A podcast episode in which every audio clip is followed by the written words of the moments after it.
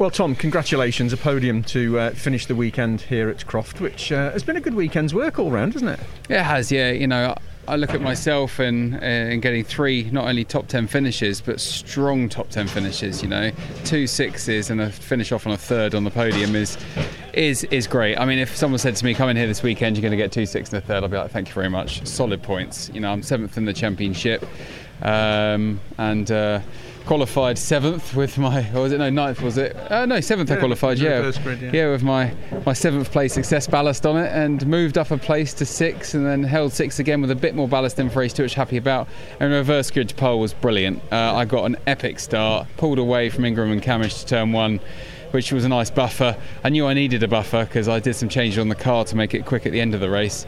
Uh, but actually, it got significantly colder than I thought it would at the end, and I had quite a loose car with, with oversteer and probably looked very spectacular on TV, but wasn't quite quick enough at the beginning of the race, and uh, it was very easy to make a mistake. But I really enjoyed it, mate, and I got some solid points, and I got some silverware, and I won the independence as well.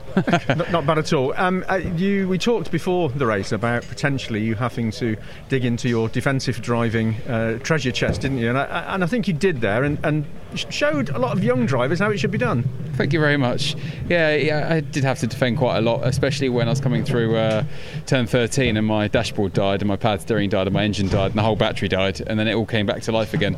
Uh, so I was having to do quite a lot through there, and uh, I was just telling Ash Sutton about it as uh, he was queuing up behind me for the interview with ITV, and he just said to me, Tom, out of everyone, you are the hardest to get past.